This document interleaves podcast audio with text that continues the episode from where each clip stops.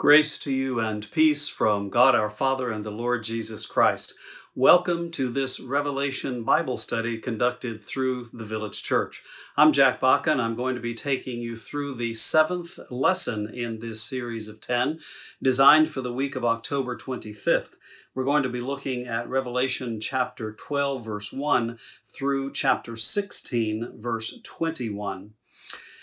We need to remember that this section of Revelation is within the larger section that covers chapters 4 through 18. And within this larger section, we have a great discussion about the final defeat of all evil in the cosmos. There's a deep theological message here, too, that Jesus Christ is victorious over all things, and those who remain faithful to him will share in his victory. That's an important message that John is sharing as he has heard and seen a vision from Jesus himself, a vision that Jesus is giving to first century Christians as they battle persecution from their neighbors, from their friends, and especially from the might of the Roman Empire. There is a cosmic battle that has now begun, a battle between, you might say, the forces of good and evil, or the forces of God and Satan. And this battle is discussed in many different details with many different images all of which were common in John's day and which the initial hearers and readers of Revelation would have well understood. This section is, in some ways, the central section of Revelation that tells us about the defeat of all of God's enemies and therefore the victory not only of God, but the victory of God's people. John's intention here, of course, is to provide a cosmic perspective to persecuted and suffering Christians of the first century. He's helping them to see their suffering and sometimes even their death as part of a larger story contained within the story of God. And in that story, then, they find their own strength and they find their own will to persevere. There was an island close to the island of Patmos where John had been exiled. It was the Greek island of Delos. And in traditional Greek mythology, it was on the island of Delos where the god Apollo had been born. His mother was Leto, and his father was the great god Zeus. In the legend of Apollo, when Apollo was born, there was a dragon who appeared, the dragon Python, who tried to kill Apollo. That was a Greek mythological way of talking about the fact that the, the forces of darkness, the forces of disorder and death, try to defeat the forces of light, the forces of order and life and fertility and goodness.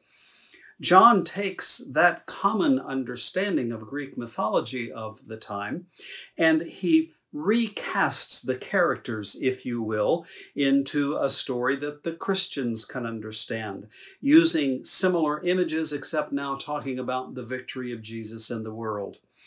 All of those images and all of those stories tend to be confusing or defeating or discouraging when you and I look at the book of Revelation, but maybe it would help us to understand it in this way. It's as if John were taking images from common stories of the battle between good and evil. And he's using those characters, those figures, those stories to talk now about what Jesus has done. In our day, perhaps you would take the stories about Superman and Batman and how they fight the forces of evil, or, or maybe the stories from the Star Wars uh, movies and, and books where you have the fight between good and, and evil. That's all that John is really doing in the book of Revelation, and so we shouldn't be afraid or confused or worried about all of these amazing uh, stories and creatures and things that go on. Ultimately, it all boils down to a graphic and memorable way of talking about the fact that God defeats evil. In a sense, John recasts all of these figures. And so we have in uh, the, the story uh, the several central characters. We have a woman who appears. The woman is perhaps Mary or Israel or the church, maybe even Eve. We have a child, of course, that's Jesus, the Messiah. We have earth, where the drama, where the battle is actually played out. We have angels who are agents of God. We have the captain of all the angels, Michael. God himself is never directly involved in this huge battle, but we are given to understand that God is behind it all. God knows it's all going on. God allows it to happen because in the battle of the forces of good against evil, we know that good wins. Now, so we have several Christian characters, if you will, that relate in some sense to the original Greek mythological characters. But then we also have the characters of evil, the characters of, of Satan. There's an evil trinity almost going on here. We have a great dragon, a great sea beast, a great land beast. The dragon is, is meant to be kind of a, a force of anti God. The dragon represents all the forces that are against God. Then we have a sea beast that has seven heads, just like the seven hills on which Rome was built. Anytime you hear seven related to the forces of evil, you're meant to understand this is Rome. The Roman Empire is evil. It's doing battle with God's people. Then we have a land beast, the great false prophet that comes from out of the earth. This land beast is kind of like a parody uh, of the Holy Spirit. Uh, the, and then we also have a, a sea, well, I mentioned the sea beast, right? And then the land beast, the Holy Spirit. All of these things first Christians, first century Christians understood as, as images uh, for not just the Roman Empire or the Roman emperor, but Roman governors, Roman uh, magistrates, and, and officials, all of those things that were fighting against the life of the church. You and I look at that and say, well, we don't battle the Roman Empire anymore. Of course we don't. But but we do battle with, with human empires, with human agencies and institutions, and sometimes human people who are, are against the will of God. They promote evil rather than goodness in the world. And that's the message that you and I can take from Revelation is that God does battle against anything that would destroy his purpose in the world, and he wins. Now, this great dragon, looking at chapter 12, this great dragon attempts to kill the child. And of course, he does not succeed in that.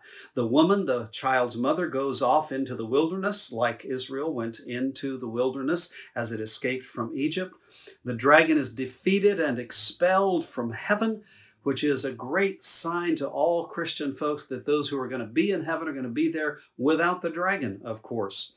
The dragon persecutes the woman on earth. The dragon continues to be alive and active for some time, persecuting not the folks in heaven anymore, but those who are on the earth, the living, active, vital church of, of John's day.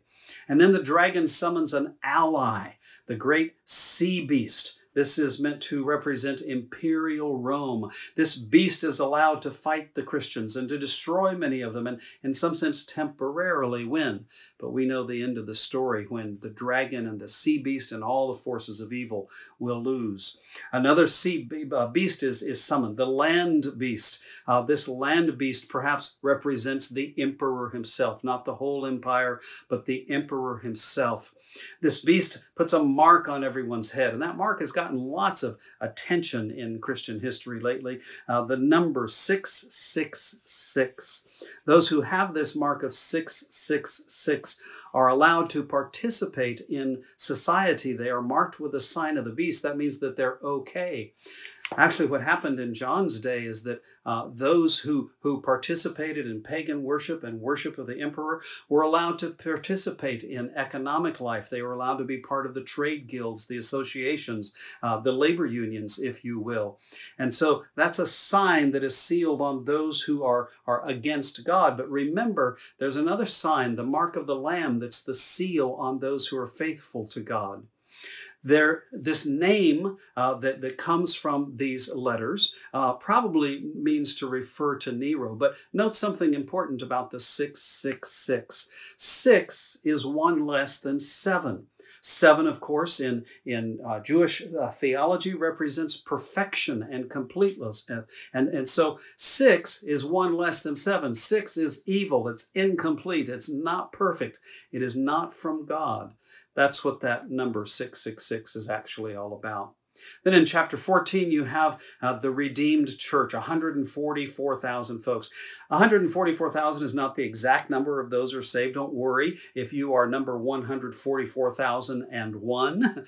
144,000 is simply 12 times 12, 12,000 times 12,000. A huge number, the complete number of those who are meant to be saved.